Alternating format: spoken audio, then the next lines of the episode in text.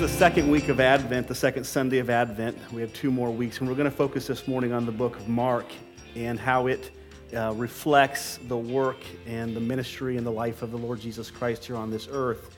Uh, last week, we looked at the Lord Jesus Christ as King, as reflected in the book of Matthew, and it, it is essential to understanding the book of Matthew that you filter it through the, um, through the filter or the focus of king and kingdom. Um, many have misinterpreted even the gospel message by taking the book of Matthew and looking at it from a perspective that's not related to king and kingdom. And so it's so important as you go through that that you just see all of the um, all of what is depicted in Matthew pointing to the coming kingdom and uh, the millennial reign of Christ, the earthly reign of Christ, and what it's going to be like during that kingdom. And we look forward to that. And, and we live that out now because Christ Jesus lives in our heart. And if you're a believer this morning, Christ is the king in your heart. And so we, we, we get to represent, if you will, his kingdom here in this earth now.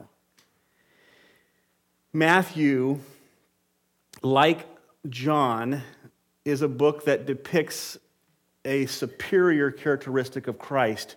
In, in other words, Matthew and John are not books that you can go to and look and say, This is what I want to be like. Um, God has not called us to be kings, and God has not called us to be gods. And John describes Jesus Christ as being God. And there are some religions out there that will teach you that we're little gods, which is, which is heretical. It's an unbiblical teaching. Um, but there are religions out there that would teach you that. So when you look at Matthew and John, we don't look at it from the perspective of what we should be like, but more we look at it from the perspective of how we should respond to someone who is superior or supreme over us. How, should we respond to Jesus Christ as King, and how should we respond to Jesus Christ as God, which is what the book of John teaches us about. Now, with that being said, the book of Mark and the book of Luke are both very, very practical books. Because we can look at the book of Mark and Luke and we can see what we should be like. Because Jesus Christ is actually described in those two books um, from a very human perspective. The book of Mark describes Jesus Christ as a servant. And everything about the book of Mark is describing Jesus Christ as being a servant. And you cannot read um, really any of Paul's epistles without seeing the church being called servants, or being even the, the Greek word doulos is interpreted slave. It's, a, it's, an, it's an intense form of a servant. So we're called to be servants. So as we read and look at the book of Mark, we're going to find um, principles, practical applications as to how we should be functioning here in this life, how, how we should be living. And ultimately, it's that we follow the life of Christ. We, we exemplify what Christ Jesus exemplified. We live what Christ Jesus lived. We um, set out to carry on the ministry of Christ in this generation. And it's what Christ accomplished for three and a half years when he was on the earth that his disciples carried on, and that we are privileged to carry on in the 21st century. And uh, that's why we're called Christians, because we are carrying out the work of Christ. We looked last week at Ezekiel 1 and verse 10, as well as Revelation 4 and verse 7. These are beasts in these two texts of Scripture that represent the glory of God in relation to these four different Gospels. And um, the ox in these two texts is represented in the book of mark. And the ox is, if you, if you just think of an ox from the standpoint of labor and work, um, just a solid animal. Uh, uh, gets out there and gets the job done, strong and powerful and, and, and, and able to just continue faithfully to move on and, and, and to go forward. And, and that's, just, that's the description of Jesus Christ and, and his earthly ministry for us. Some, some key things to remember as we get ready to enter into this study um, we want to remember that Jesus Christ, while on this earth, was a servant, but he was a servant to God and not a servant to man. Okay, it's important that we remember that he was a servant of God in the world of men and not a servant of men in God's world. Okay, if, if we get that mixed up, we get that distorted, if we, in, in our life, we become the servant of men, we, we won't remain faithful, we won't remain committed, we won't continue to do what we ought to do. Jesus Christ did what he needed to do, even in the face of great ridicule from men. He did what needed to be done because he wasn't serving those men, he was serving God, and in effect, his service to God was impacting the way that he viewed men and helped men. We see this in Mark chapter 3. When Jesus is asked the question, his mother is outside waiting for him, and Jesus Christ responds to the statement my mother, that his mother was outside waiting for them. And Jesus says, My mother and my brothers are those who do the will of my Father who is in heaven. So Jesus says that those who are serving God, these are my mother, these are my brothers and my sisters. This is my family. Those who are servants of the Most High God are those who are my family. And then we also note in Mark chapter number 8, Jesus is talking to Peter and he's just describing his crucifixion that is upcoming. And uh, Peter re- rebukes him basically for uh, implying that he's going to die or implying that the disciples were not going to continue to follow him. And Jesus says to him, Get behind me, Satan, for you are not setting your mind on the things of God, but on the things of men. So it's important to remember as we look at Jesus Christ as a servant that we understand who he is serving and what he is doing because there are times in his ministry, even in the book of Mark, that it doesn't seem like he's serving men because what he's doing is very, very difficult for men. What he requires and what he demands is difficult for men. But ultimately, the ministry of Christ was not in service to men, but the ministry of Christ is in service to the Lord. So we're going to look at some things, and again, we're going to be all throughout the book of Mark. So if you want to journey with me on each page, you can. Um, but I've typed out a lot of this, and so you might just want to listen and, and, and take notes and then, and then confirm, me, confirm me later in what I have said. So, we're going to look first of all at the proof of Jesus Christ serving. There are several things about the book of Mark that help us to understand that he is being presented as a servant, and then also give us some, some evidences, if you will, as to how some things that should be true about us also as servants. First of all, we'll look at the theme of the book of Mark, found in chapter number 10, verse 42 through 45. The Bible says, And Jesus called them to him and said to them, You know that those who are considered rulers of the Gentiles lord it over them, and their great ones exercise authority over them. But it shall not be so among us or among you, for whoever shall or would be great among you must be your servant. And whoever would be first among you must be, your, must be the slave or the servant of all. For, for even the Son of Man came not to be served, but to serve and to give his life a ransom for many. And then if you go back one chapter to chapter number 9, verse 33, the Bible says, And they came to Capernaum, and when he was in the house, he asked them what they were discussing on the way. But they kept silent, for on the way they had, they had argued which one uh, uh, they had argued with one another about who was to be the greatest. And he sat down and called the twelve and said to them, If anyone will be first, he must be last of all and servant of all. So I believe that these two verses describe for us the, the essence, the theme, if you will, of the book of Mark. Jesus Christ is depicting the greatest, he is the greatest of all because he is the servant of all. It's been said before the measure of a man's greatness is not determined by the number of servants he has, but by the number of people he serves. This is the theme of the book of Mark. We see Jesus Christ work in the book of Mark. Things missing in the book of Mark because it is a servant book.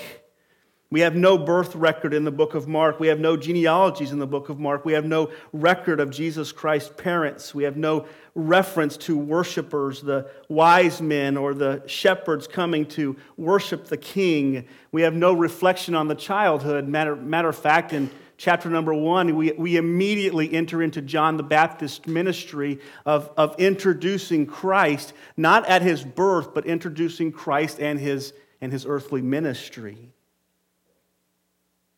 There's no victory over the temptation. Chapter number one and verse number 12 does mention the temptation, the fact that Jesus Christ did go through this temptation, but there's no mention at all that he was victorious in the temptation. In all of these things, we see, we, we begin to see the reason why, or, or we see in his servanthood the reason why none of these things are mentioned. As a servant, it didn't matter where you came from. It didn't matter who you are or who your parents were or what your genealogies were. What mattered for a servant was what you did.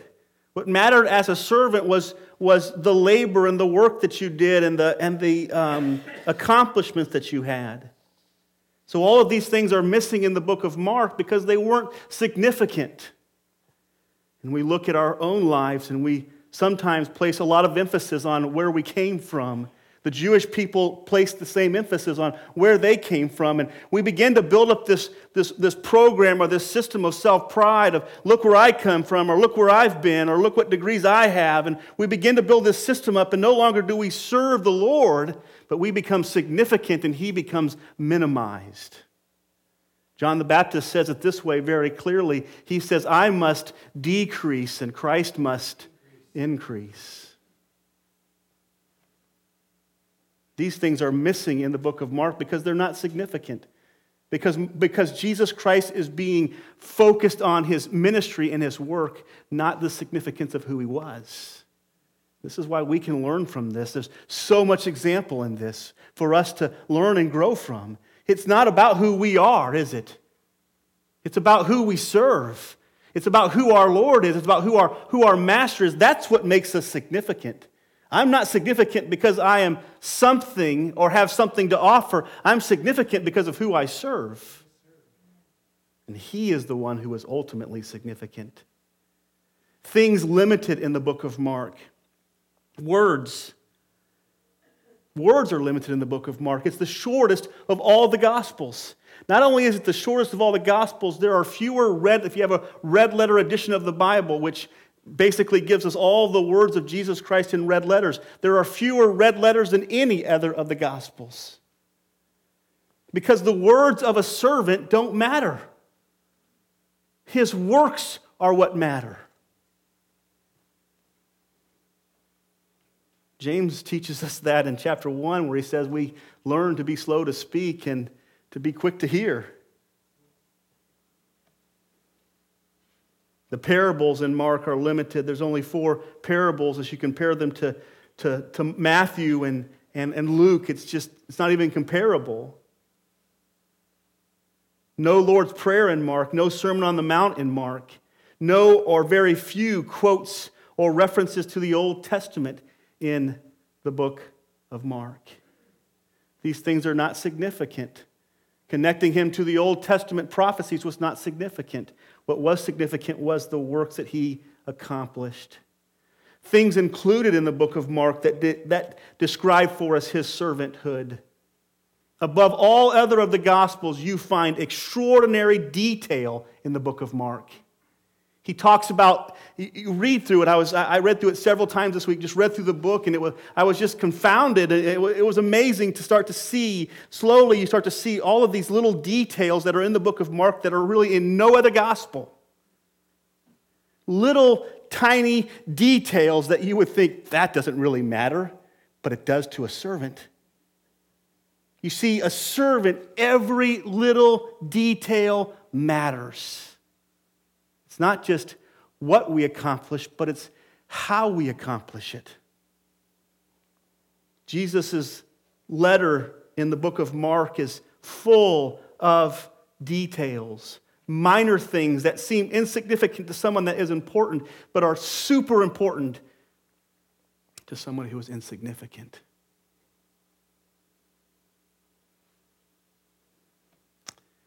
Details are premier in Mark. His frailties, it talks about his not knowing the time of the Lord Jesus, not knowing the time of his return in Matthew, in, in, in Mark 13 32, that he didn't even know when he was going to come back. And there's references in the book of Mark to him being tired and being weary and, and being hungry, all, all referring to the fact that he had the same frailties that we have, the same weaknesses that we have. His emotions are strongly seen in the book of Mark. His, he, he, uh, some of them that come up, he, he pities and he marvels and he sighs and he's angry and grieved and he shows compassion and is distressed and troubled and, and all of these emotions that are coming out. And, and, and, and we're mindful of his humanity and we're mindful of, uh, uh we can connect with him because we feel those same things, don't we? Every day we feel emotions, we feel distressed, we, we feel hardship. And I, remember just yesterday I walked out of the back bedroom and I, I did this huge sigh, and there was really no reason for it, of course, right? There was really no reason for it. But I remember sighing and I remember thinking to myself, wow, that was a really big sigh. But Jesus sighs in the book of Mark. But you know what's significant in all of that? We see all of these emotions flowing through the book of Mark. They're, they're everywhere. But you know what's significant about that? Is that he kept doing what he needed to do. What Jesus teaches in that is that yes, we're going to have emotions and yes, we're going to have feelings. As servants, it doesn't, we don't remove those things. They're, they're there, they're present. We, we sorrow, we mourn, we, we hurt, but we, but we keep serving God. Right? We keep doing what we're supposed to be doing. So, so his emotions are just really uh, expounded in the book of Mark so that we can, we can see that he's like us or we're like him. And we can continue to do the works that he has called us to do. His works are supreme or seen boldly in the book of Mark more than any of the Gospels, over 20 miracles mentioned in the book of Mark, while again, his parables and other things, his words are very limited, his works are, are magnified. One of the interesting things about the book of Mark is the word and is used 500 plus times throughout the book, uh, that conjunction and. and. And if you look at each one of the chapters in the book of Mark, almost, almost all of them begin with some form of that Greek conjunction and. And the idea of it is, is it just goes on and on and on and on. And sometimes it feels that way, doesn't it? As we serve the Lord, it just, we just feel like it just goes on and on and on. That's the life of a servant. That is the life of a servant. We're not done. There is no, there is no cry, it is finished in the book of Mark. Do you know why there's no cry, it is finished in the book of Mark? Because it is never finished for a servant. Jesus Christ goes and sits at the right hand of the Father, right? And he ever lives to make, yeah, continues serving. His works are seen all throughout the book of Mark. Another thing that we see all throughout the book of Mark describing his servanthood is this, and this is so pivotal. He refused every time there was an opportunity for fame. Every time there was the potential for fame, Jesus Christ refused it. When he performed a miracle, you know what he told them when he performed the miracle? Don't tell anyone. Do you know what happened when he cast out or when he met up with a demon? He told that demon, Be silent, because he knows who I am.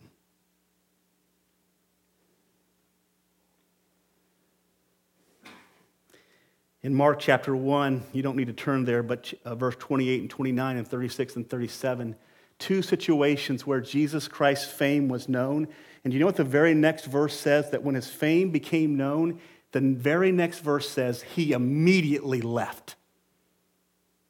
He immediately left. It's hard to, it's hard to get a, our arms around that, isn't it? Our mentality is, is where our fame is, is where we want to be, right? Where people are praising us is where we want to be, not the mentality of a servant. You see, what Jesus was concerned about was that the Father be lifted up, that the Father be exalted. He didn't want to stand in the way of that, nor should we ever seek to stand in the way of our Lord's exaltation. Mark 3 and verse 12, the Bible says, And he strictly ordered them not to make him known.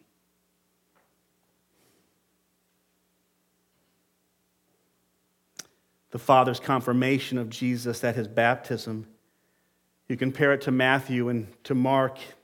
The difference is, is that in Matthew, Jesus, the, Jesus is baptized, and the Father says, This is my the Father speaks to the crowd and says, This is my beloved Son, in whom I am well pleased. In Mark, the Father looks down and says, You are my beloved Son, in whom I am well pleased.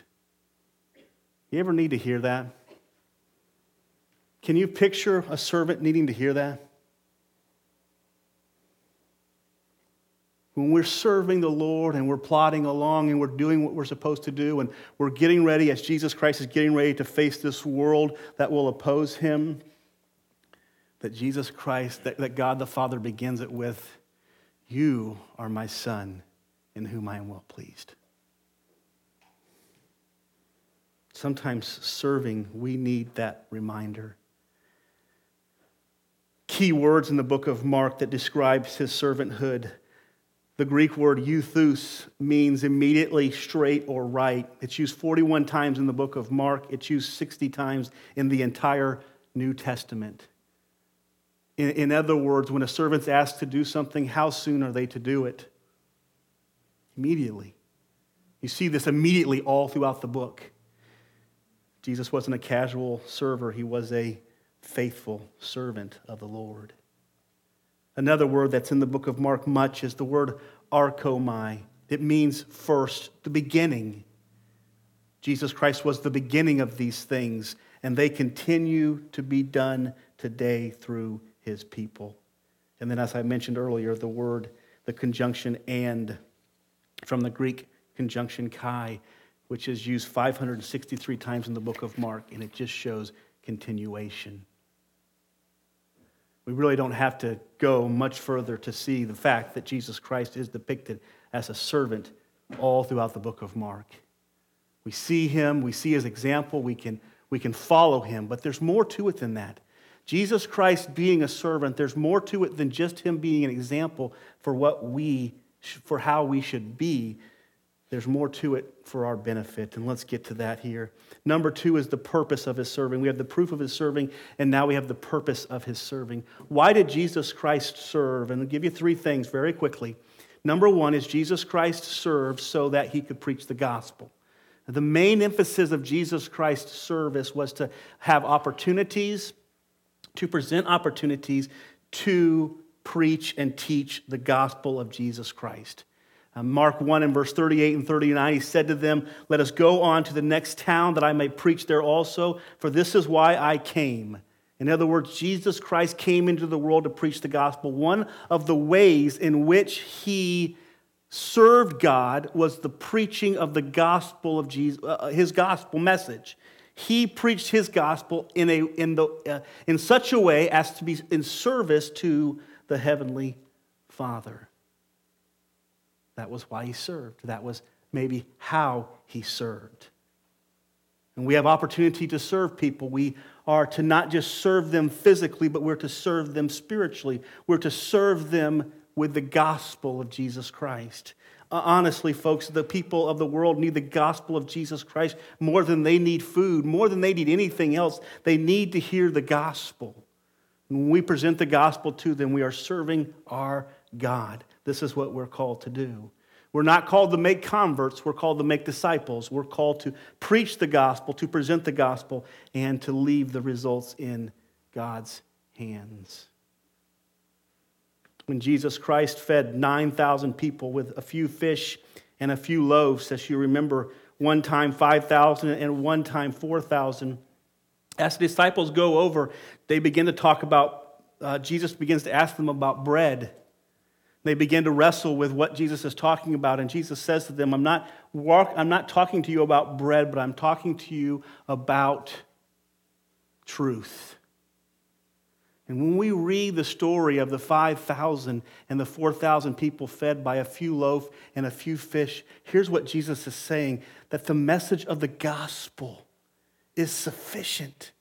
And even if there are five loaf and two fishes delivering it, it is sufficient because it is sufficient for all.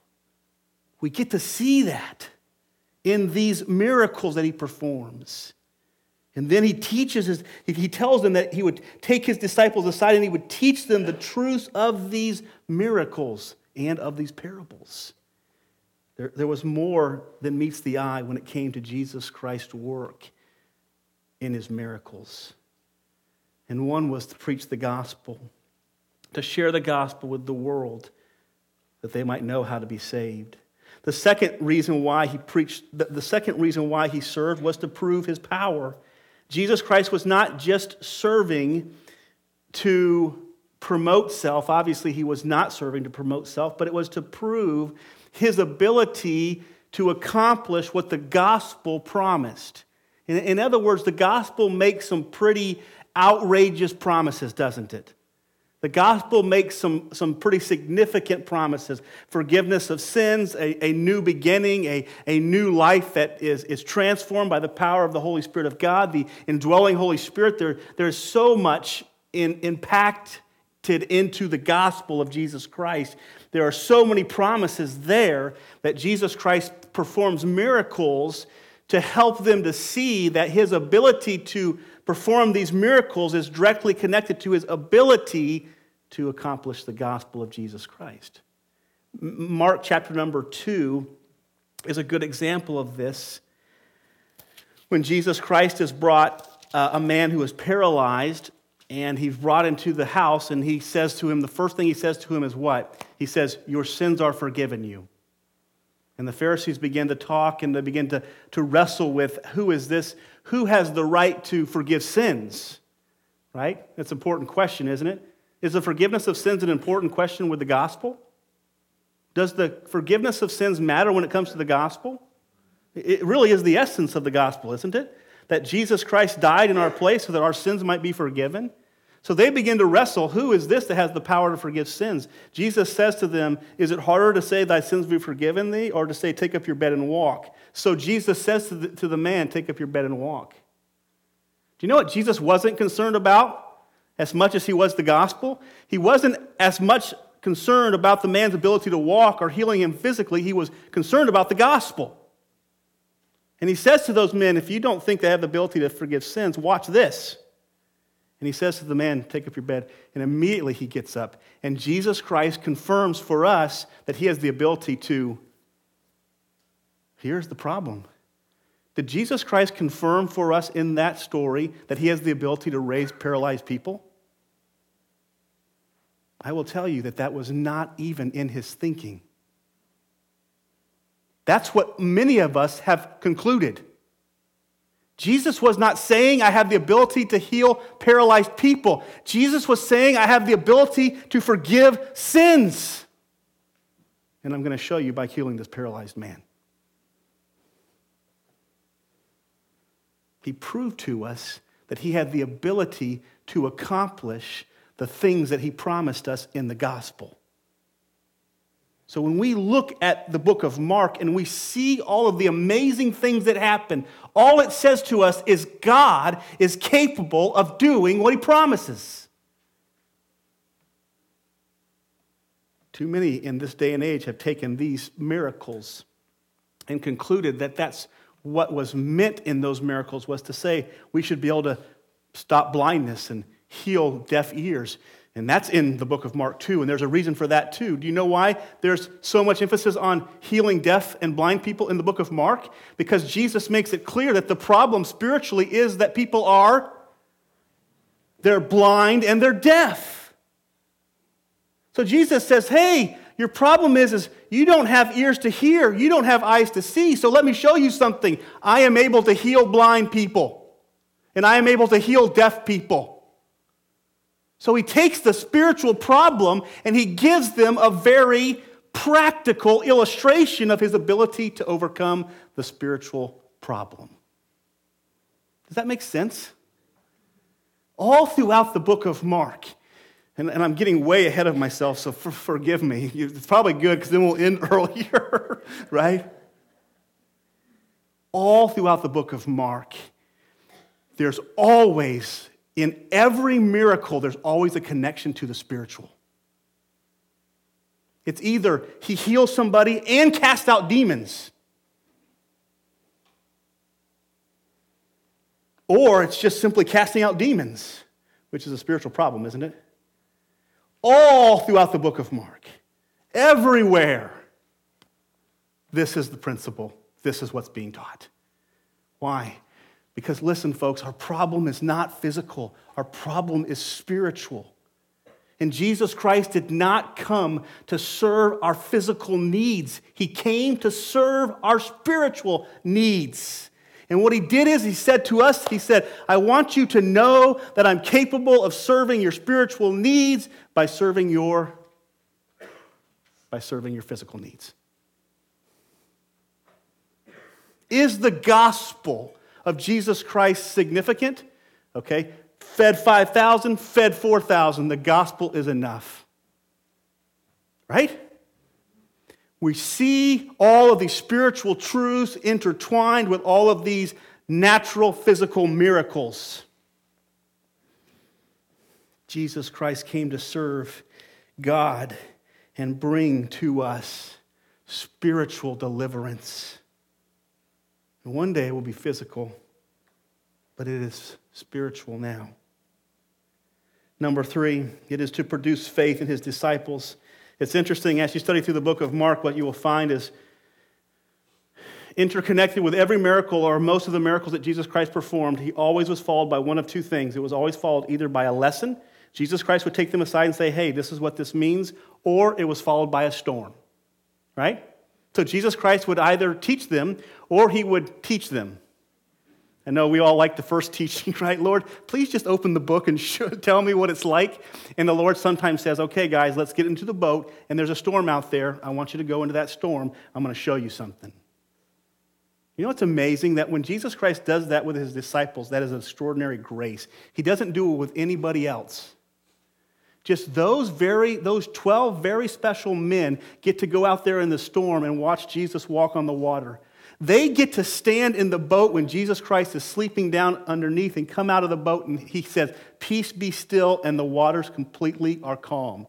They're the only ones that get to experience that. Sometimes we get so frustrated by the storms that God sends in our lives when we don't realize that those storms are God's providential care and grace in our lives to grow us to what He wants us to be.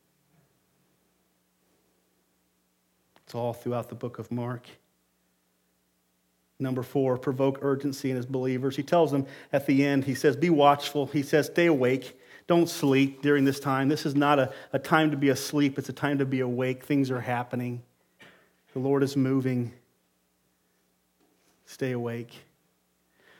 Number three, in regards to the over, overall, those were all subpoints, okay? If you're taking notes, maybe I've confused you, but uh, if I have, I apologize. Number three, in the, in the um, A, B's, or the beginning, power of his serving. Listen to this real quick. I'm, I'm going to move fast, but I want you to get this. Jesus' miracles show focus, or show the focus of his power. And we, and we just dealt with that. Um, it shows his power over sin it shows his power in the relationship to hunger. Matthew 5 and verse 6 those who hunger and thirst for righteousness. It's not just a physical hunger, but a spiritual hunger. He shows power over blindness and deafness. Matthew 5 and verse 8 those who are pure in heart will see God. Um, he shows power in all of these areas. But Jesus Christ's miracles show also the extent of his power in the book of Mark. Okay? What you will see in the miracles that are presented is number one, you'll see a mixture of women, children, men. You'll see it, it mixed all throughout. Because what we see, what the Lord is saying to us is that um, there is no limit to God's power and abilities.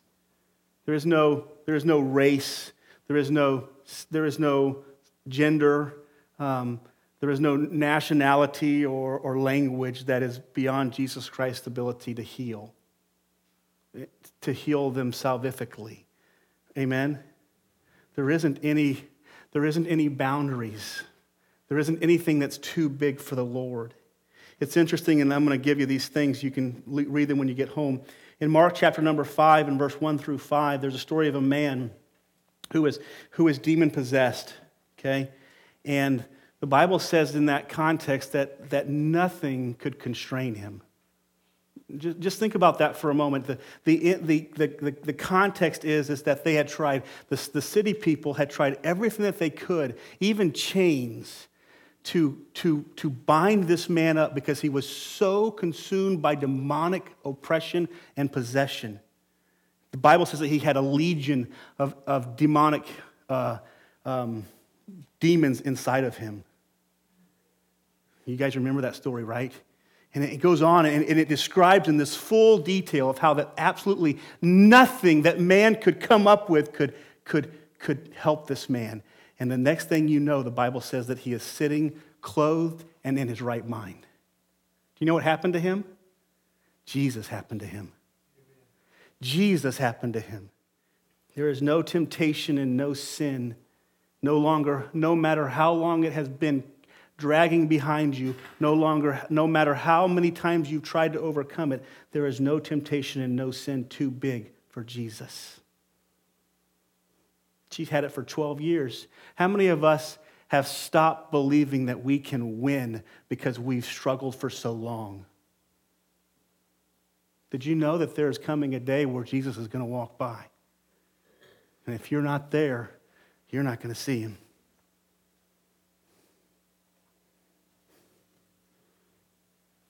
Same chapter. It's funny how the Lord can put them all together, isn't it? Same chapter, a young girl, 12 years old. Her parents come to the Lord and say, Our daughter is sick. Will you please come and heal her? On the way, on the way to heal her, he stops by this woman who has this issue of blood. He stops and he, he performs a miracle there. And, and they come to the Lord and, and they say, they come to the, the servants come to their master. They say, There's, there's no reason to come. Um, she's dead now. And they get this Jesus goes to the house and he says, She's not dead, she's only sleeping. And you know what the people did to Jesus? The Bible says that they laughed at him. But you know what happened next? Jesus happened next. And that girl was raised from the dead, and Jesus said, Give her some food to eat. Jesus happened. Even death, even death is not bigger than Jesus. Matter of fact, the gospel is this Ephesians chapter number two. The gospel is this you and I were dead in our trespasses and sins, and He, Jesus, made us alive. Amen. Isn't that good? There's nothing too big for Jesus. In Mark chapter number 9, there's a man who brings his son to the Lord and he's demon possessed. You'll remember the story. Nothing could help him. Nothing, the story is very clear. Nothing could help him at all. Here's the question that Jesus asked him How, how long has he been this way? Why did Jesus ask him that? Jesus is about to show them this. Here's what the father says. Here's what the dad says. The dad says, He's been this way from birth. And you know what happens next? Jesus happens next.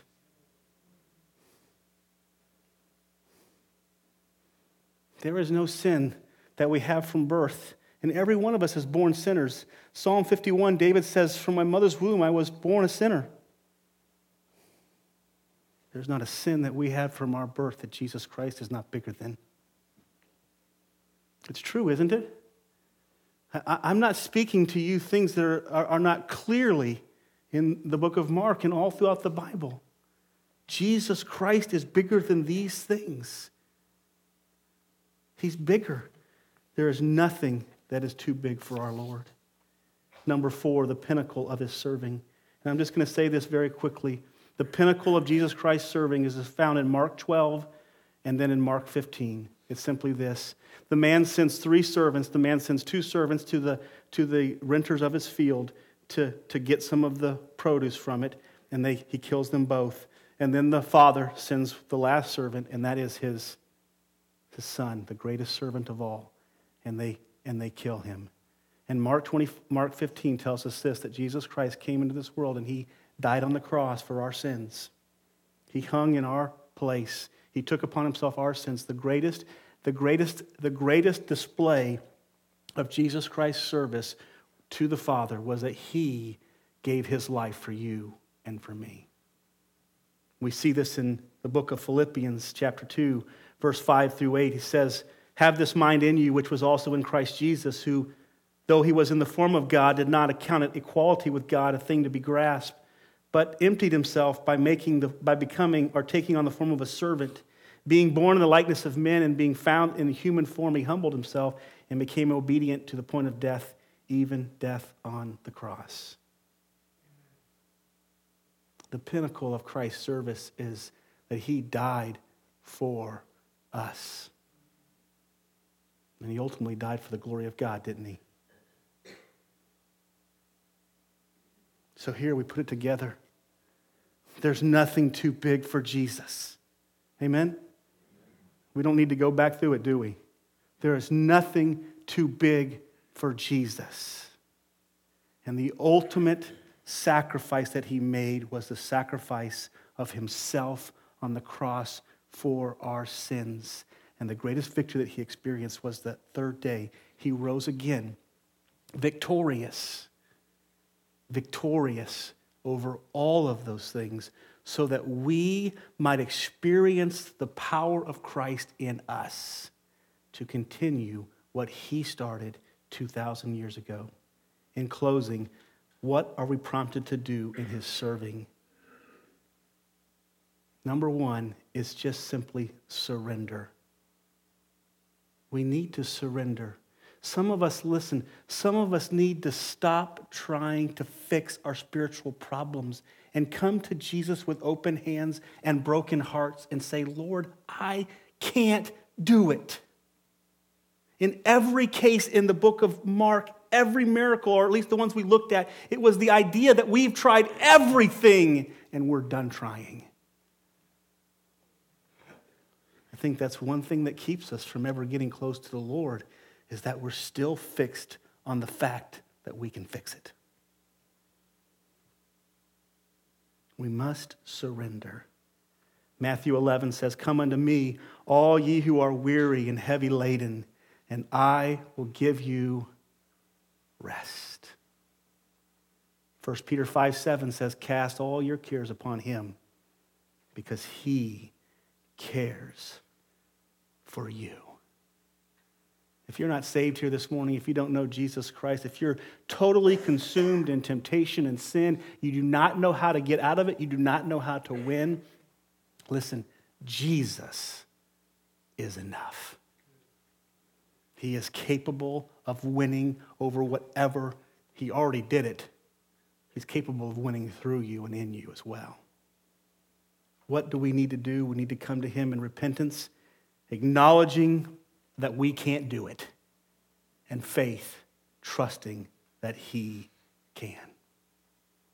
The Bible says that those who come to him in that way, he will receive them and he will in no means cast them out. If you're not saved here this morning, that's my heart for you surrender. If you are saved here this morning, my heart for you is this surrender. Amen? It's the same. We need to surrender to enter into the kingdom of the Lord, but we need to surrender every single day the reins of our life. And we need to become selfless, sacrificial to represent what Christ represented for us. We have been left in this world to carry out his calling for our lives. We are we are servants. We are servants of the Most High God, but we are. Let's pray. Father, we thank you for this time together this morning. We thank you that you have written this book to give us a full unhindered, pure perspective on who Jesus Christ is and what he's capable of. And if there's someone sitting here this morning that is just simply overwhelmed, they are weary and heavy laden, Lord God, I pray that they will come to Jesus this morning and find deliverance.